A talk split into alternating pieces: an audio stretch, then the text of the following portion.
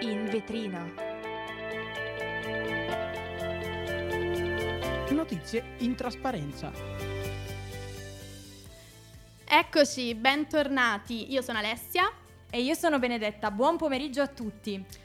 Sono le uh, 4 e 20, scusateci per il ritardo. Questo è In Vetrina, un programma di notizie in trasparenza, notizie di attualità e potete seguirci su tutte le nostre pagine social, Twitter, Facebook, Instagram. Mi raccomando, seguiteci anche sul nostro sito dove potete trovare tutti i nostri programmi in versione podcast. Buon pomeriggio, io sono Benedetta e oggi parleremo di tante notizie di attualità, tra cui le condizioni di salute di Silvio Berlusconi, aggior- poi parleremo degli aggiornamenti sul caso Trump e avremo anche un ospite, il direttore amministrativo di Star Capital, il dottor Mauro Maria Scalzo.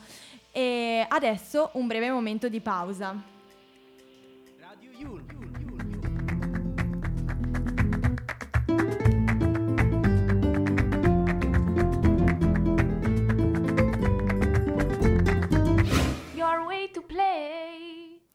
Allora, iniziamo il nostro ciclo di notizie con ovviamente gli ultimi aggiornamenti sulle condizioni di salute di Silvio Berlusconi. Come tutti sappiamo, Silvio Berlusconi nell'ultimo periodo non è stato molto bene, anzi eh, il 30 marzo era stato dimesso dall'ospedale, invece nella giornata di ieri è stato nuovamente ricoverato al San Raffaele per problemi respiratori e si trovava in terapia intensiva. È stato accompagnato dalla compagna Marta Fascina, la situazione è abbastanza grave ma stabile. La cosa importante da dire è che non è intubato. Infatti la notte è trascorsa senza troppi problemi proprio per l'ex premier che in questo momento è vigile e si apprende dai vari notiziari che Berlusconi stia proprio continuando questa terapia intensiva per ristabilire una corretta ossigenazione del, del, del sangue proprio perché ieri è arrivato al San Raffaele eh, a causa di questi problemi respiratori. Dalle ultime fonti si apprende però che il cavaliere stia affrontando un percorso di chemioterapia proprio per combattere questa leucemia che è stata aggravata da una polmonite che appunto aveva contratto in precedenza e che quindi potrebbe in qualche modo complicare il quadro generale.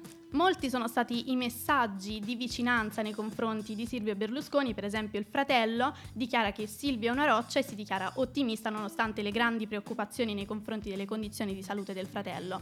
Poi anche la premier Giorgia Meloni twitta in viaggio verso l'Aquila dicendo un augurio sincero e affettuoso di pronta guarizio- guarigione, forza Silvio. Matteo Salvini dice forza Silvio, l'Italia ti aspetta. Anche Matteo Renzi twitta dicendo un grande in bocca al lupo e un'ondata d'affetto arriva anche dal Senato che dice auguri di pronta guarigione al, dal, al senatore Silvio Berlusconi. Quindi noi attendiamo ulteriori sviluppi proprio per, per, sapere quali siano le condizioni di salute dell'ex premier Silvio Berlusconi. Ci spostiamo adesso oltreoceano e andiamo fino negli Stati Uniti dove Trump appunto contrattacca e, e accadrà una cosa del tutto nuova appunto perché per la prima volta nella storia degli States un, eh, un candidato alle primarie sarà appunto sotto processo e ieri dopo essere stato al tribunale di New York per ascoltare i 34 capi di imputazione a suo carico, eh, presi- l'ex presidente degli Stati Uniti Donald Trump è tornato all'attacco sferrando appunto alcune mm, come dire, invettive proprio al presidente Biden e accusando anche i democratici di usare la giustizia proprio come un'arma. E queste sono le sue parole, vogliono interferire nelle nostre elezioni già sotto assedio e la Casa Bianca da canto suo ha replicato condanniamo qualsiasi attacco contro i giudici o il sistema giudiziario. Quindi possiamo dire che ieri sembra essere stata una giornata senza precedenti nella storia degli USA, in quanto il procuratore Alvin, Alvin Bragg ha imputato a Trump un tentativo di cospirazione per eh, minare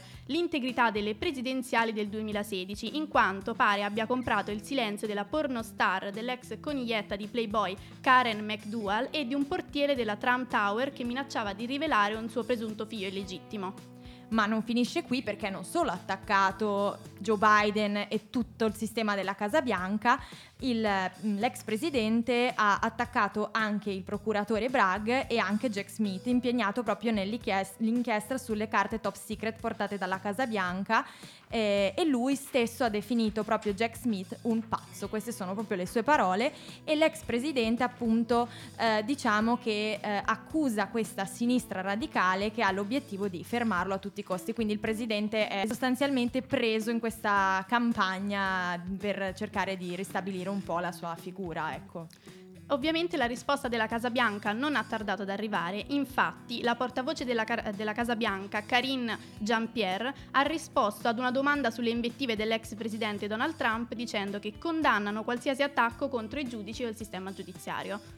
Mm. Diciamo che non è una situazione molto chiara quella che sta succedendo no, in America. Non è chiara, soprattutto il presidente sta cercando di contrattaccare con toni parecchio violenti, insomma, le accuse che gli sono state smosse, che sono tra l'altro accuse parecchio gravi per Pesanti. un ex presidente certo. degli Stati Uniti.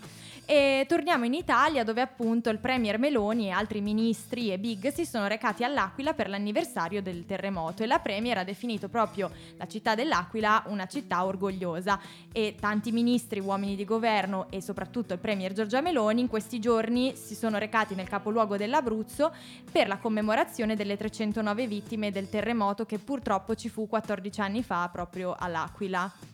Esatto, infatti ieri nel capoluogo regionale sono arrivati la Presidente del Consiglio Meloni e il Presidente del Senato Ignazio La Russa, che hanno partecipato alla messa delle 18 nella chiesa di Santa Maria del San Suffragio, conosciuta come Anime Sante, appunto in ricordo del tragico sisma che è avvenuto il 6 aprile del 2009. La Meloni ha detto che trova la città molto orgogliosa, resiliente e che offre l'esempio prima, um, una città che offre l'esempio prima di lamentarsi. Poi c'è anche da lamentarsi spesso della politica.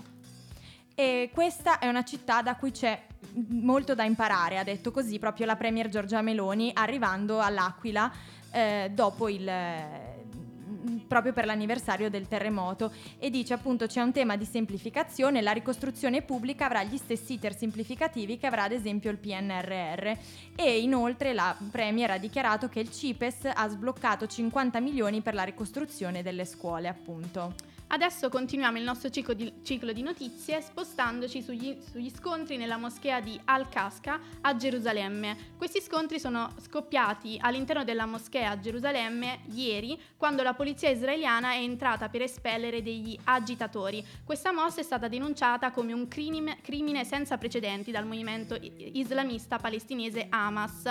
Hamas, come sappiamo, governa la striscia in Gaza e ha invitato i palestinesi ad andare a messa nella moschea moschea per difenderla. La polizia israeliana ha anche detto di essere entrata nella moschea per rimuovere questi agitatori che erano armati con fuochi d'artificio, bastoni e pietre. E infatti poi il premier israeliano ha proprio spiegato che alcuni estremisti islamici si siano barricati armati di pietre e fuochi d'artificio all'interno della moschea, impedendo così effettivamente ai fedeli di raggiungere il luogo per la preghiera del mezzogiorno, nonostante poi ci siano stati vari tentativi di trattativa da parte della polizia e il premier di Israele ha proprio concluso dicendo che lo Stato di Israele si impegna a garantire la libertà di culto, il libero accesso a tutte le religioni e a mantenere lo status quo nel monte del tempo e non consentirà ad estremisti violenti di alterare questa situazione. Quindi ci auguriamo che questi scontri in qualche modo ecco, possano finire in qualche modo. Adesso ci ascoltiamo una bellissima canzone che si intitola Hey Brothers.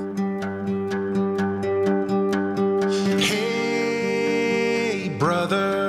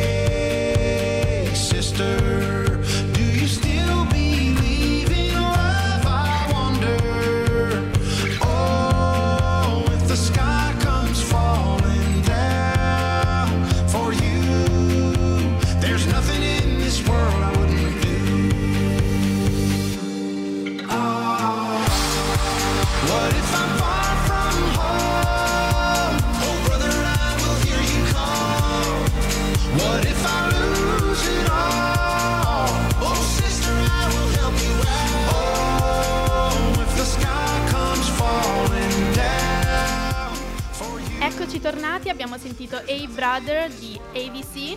Bellissimo pezzo, mi è piaciuto molto. Ci ha dato tanta carica, eravamo tutti qua che la cantavamo, ci siamo proprio divertite. Ok, adesso continuiamo. Abbiamo come ospite Mauro Mari- Mario Scalzo, direttore amministrativo, amministrativo verso la Star Capital SGR SPA, in merito ad una notizia molto importante nel campo economico, ovvero a quanto pare la crescita del reddito disponibile delle famiglie ha comportato una significativa diminuzione del potere d'acquisto da parte delle famiglie. Queste informazioni ci sono state fornite proprio dall'Istat e vorremmo ovviamente salutare prima questo nostro ospite. Buon pomeriggio. Buon pomeriggio a voi. Bene, vorremmo sapere, potrebbe spiegarci che cosa sono questi dati Istat? Per capire cosa sono i dati Istat, innanzitutto bisogna sapere cos'è l'Istat. L'Istat è un ente di ricerca pubblico ed è il principale produttore di statistica ufficiale a supporto dei cittadini e dei decisori pubblici. La missione dell'Istat è quella di servire la collettività attraverso la produzione e la comunicazione di informazioni statistiche. Quindi i dati Istat sono dati riferiti ad analisi e previsioni di elevata qualità in ambito economico, sociale ed ambientale. E potrebbe poi spiegarci che cosa effettivamente sia il potere d'acquisto di cui appunto si parla mh, nell'articolo, ecco, e appunto perché questo mh, potere d'acquisto mh, da parte delle famiglie è nettamente diminuito. Il potere d'acquisto è una misura che indica la quantità di beni e servizi acquistabili con una data unità di valuta. È possibile anche dare una seconda definizione del potere d'acquisto, forse un po' più diretta.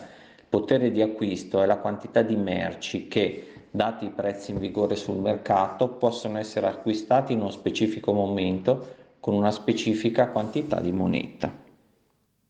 Ok, ma effettivamente perché il potere d'acquisto è diminuito?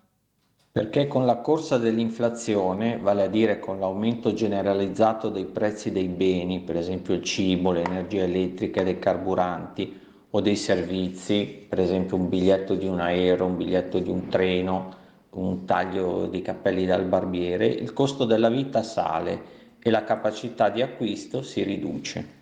E abbiamo infine letto che nel quarto trimestre del 2022 la pressione fiscale è stata pari al 50,5% in riduzione di un punto percentuale rispetto alla- allo stesso periodo dell'anno precedente. E che cosa si intende proprio per pressione fiscale? La pressione fiscale è il rapporto tra l'ammontare del prelievo operato dallo Stato e dagli altri enti pubblici sotto forma di imposte, tasse e tributi per finanziare la spesa pubblica e il reddito nazionale prodotto, ovvero il prodotto interno lordo. Quindi, in altre parole, la pressione fiscale rappresenta la quantità di denaro che lo Stato riceve dalle persone fisiche, dalle famiglie o dagli altri soggetti obbligati a pagare le tasse, prendendo come parametro di riferimento il prodotto interno lordo. L'indicatore sulla pressione fiscale viene determinato dall'Istat come rapporto tra imposte più contributi sociali e il PIL, cioè il prodotto interno lordo. La pressione fiscale è quindi un indice di quanto lo Stato chiede ai cittadini per far funzionare l'apparato amministrativo e per finanziare i servizi sociali. Molto bene, grazie mille. Noi la ringraziamo per il suo intervento e le auguriamo un buon proseguimento di serata e arrivederci. Grazie a voi e un buon proseguimento di giornata. Ok, quindi adesso dopo aver fatto un piccolo recap nell'ambito economico, ci ascoltiamo una bellissima canzone che io personalmente amo dello Stato sociale, Una vita in vacanza. A te piace, Benny? A me piace molto, poi mi piacciono questi violini all'inizio. Esatto, sono fortissimi. Dai, lo Stato sociale.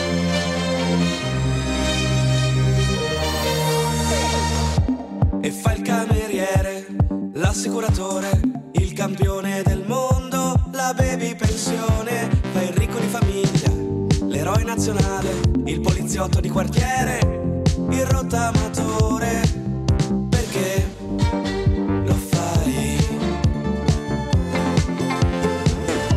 E fa il candidato, poi fai l'esodato,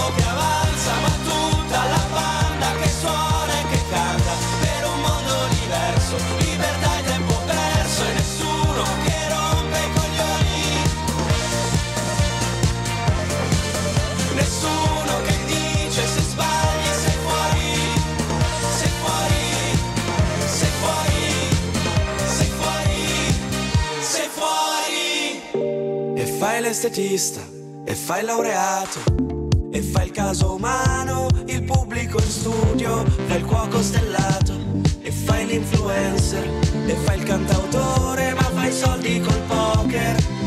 Perché lo fai? e fai l'analista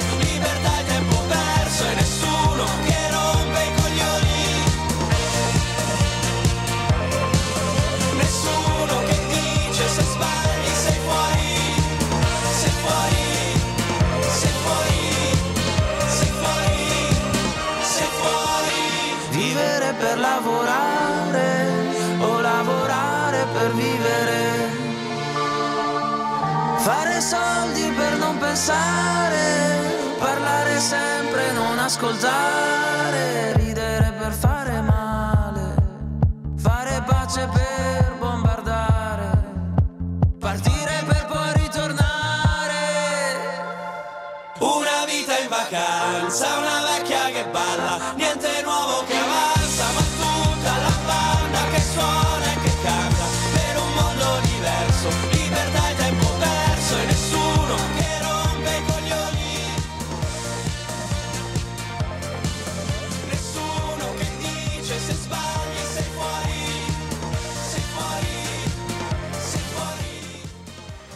Una vita in vacanza, questa è la canzone degli Stato sociale. Che arrivarono secondi a Sanremo nel 2018. Fortissimi. Tra l'altro io mi ricordo che c'era la vecchietta che ballava. Sì. cioè- Oddio, mi hai aperto un mondo. E io mi ricordo c'era sta vecchietta che la facevano roteare in tutti i modi, dicevo, boh, io manco... Oddio, come ho fatto a dimenticarmene. Manco adesso. Bellissima. Ok. Bellissimo. e passiamo alle, alt- alle ultime notizie della giornata, ma prima lasciami dire una cosa, perché oggi è il Carbonara Day. Esatto. E continua a uscirmi reel su Instagram. Eh, ma per me il giovedì è il Pinza Day, quindi io. no, no, non io devo cambio. ammettere, mea culpa, preferisco la matriciana. Io la pasta al pesto alla carbonara. e questo nessuno mi Con farà cambiare idea. Chiudiamo questo argomento. Bannata per sempre, passiamo alle notizie serie perché a Milano c'è stato un intervento record, è stato rimosso un tumore all'ovaio di ben 42 kg ed è stata un'operazione molto complessa alla clinica Mangiagalli del Policlinico su una donna di 49 anni che era stata ritenuta inoperabile da altre due strutture. Eppure ce l'hanno fatta e questa donna appunto si era accorta che qualcosa non andava appunto perché eh, pesava 78 kg ed è arrivata a pesare fino a 120 kg. Eh, Immagino, il tumore pesava 42. Comunque, quando la situazione è precipitata, la donna ha fatto dei controlli e con una visita ginecologica ha scoperto qual era la causa. Un tumore all'ovaio cresciuto a dismisura. Come ha detto prima Benedetta, due diverse strutture avevano detto che era inoperabile. Invece al Mangiagalli hanno potuto eseguire questo intervento molto complesso e sono riusciti ad asportare il tumore. E infatti l'intervento è durato all'incirca 4 ore e la donna ha commentato: Quando mi sono svegliata dopo l'operazione non ci potevo credere, ero contentissima e molto grata. Mi è stata data una possibilità per continuare a vivere accanto a mia figlia e per vederla crescere. Quindi questa è una bellissima notizia. Noi le, siamo molto felici per questa signora. le auguriamo una pronta guarigione e facciamo i complimenti a tutto lo staff Esatto. medico che sono stati dei supereroi, veramente. Adesso continuiamo con un'altra notizia molto particolare. Mm. Infatti ci sarà un documentario su Papa Francesco eh, che si intitolerà Amen e verrà trasmesso su Disney Plus. Si tratterà di un, do- un dialogo a tutto campo con un gruppo di giovani sul tema del sesso e della comunità LGBT. Infatti sul tema del sesso il Papa dice ai giovani il sesso è una delle cose belle che Dio ha dato alla persona umana. Esprimersi sessualmente è una ricchezza. E dice ancora, l'espressione dell'amore è probabilmente il punto centrale dell'attività sessuale. Tutto ciò che ti conduce da un'altra parte che si allontana da quella direzione sminuisce l'attività sessuale. Il pontefice ammette che i cristiani non hanno sempre avuto una catechesi matura sul sesso. È vero, questo concordo con- pienamente con Papa Francesco. E poi, come hai detto, appunto il dialogo si sposta appunto sul rapporto tra la Chiesa e il mondo LGBT. E infatti eh, questa ragazza interviene nel documentario, una ragazza spagnola di nome Celia, che è non binaria e cristiana. E eh, chiede appunto se il Papa sappia che cosa effettivamente voglia dire essere non binari. E il Papa mh, dal canto suo risponde ogni persona è figlia di Dio, ogni persona, Dio non rifiuta nessuno, Dio è padre e io non ho diritto a cacciare nessuno dalla Chiesa, non solo il mio dovere è di accogliere sempre, la Chiesa non può più chiudere la porta a nessuno, quindi questo è un messaggio bellissimo, che Bellissimo. lancia il pontefice a tutto il mondo a- della comunità LGBT. Quindi Speriamo che anche altre persone che seguono la fede cristiana e che seguono il Papa cambino atteggiamento nei confronti della comunità. LGBT. Mm-mm. Ce lo auguriamo e adesso passiamo invece a una notizia particolare perché Salvini in merito ai casi di morte sulla strada nel 2022 afferma che per i casi più gravi la patente la vorrebbe che fosse tolta a vita. Infatti Matteo Salvini a Castrocelo in occasione dell'inaugurazione del primo safety point sulle strade italiane dice per chi reitera comportamenti imprudenti al volante non basta la sospensione della patente. Per quello che mi riguarda tu la patente non la vedi più perché errare è umano ma perseverare in questi casi è mortale. Siamo tutti È d'accordo. vero.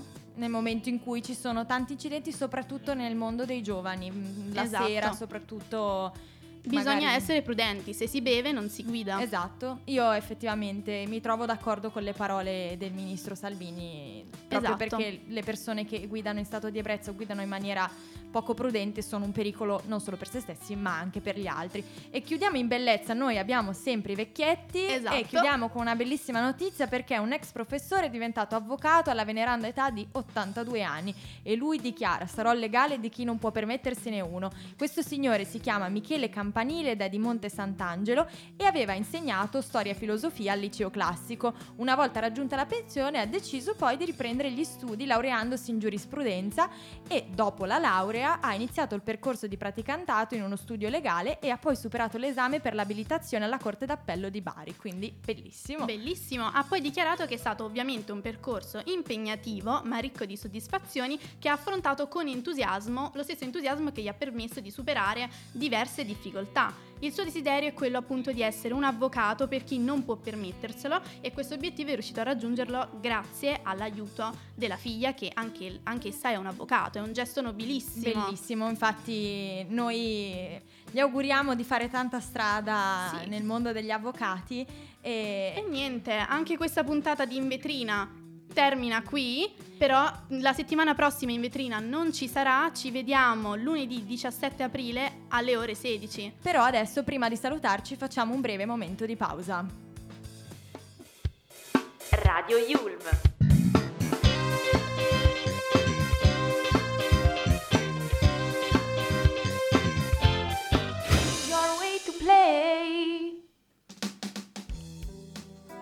Eccoci tornati, come diceva appunto Alessia, eh, la puntata di In Vetrina termina qui e eh, In Vetrina domani non andrà in onda, ma torniamo lunedì 17 appunto dopo la pausa delle vacanze di Pasqua, una vita in vacanza, noi la vacanza ce la facciamo come Vi dicono auguriamo delle buone vacanze, buona Pasqua a tutti e ci vediamo fra dieci giorni. Ciao! Esattamente, ciao.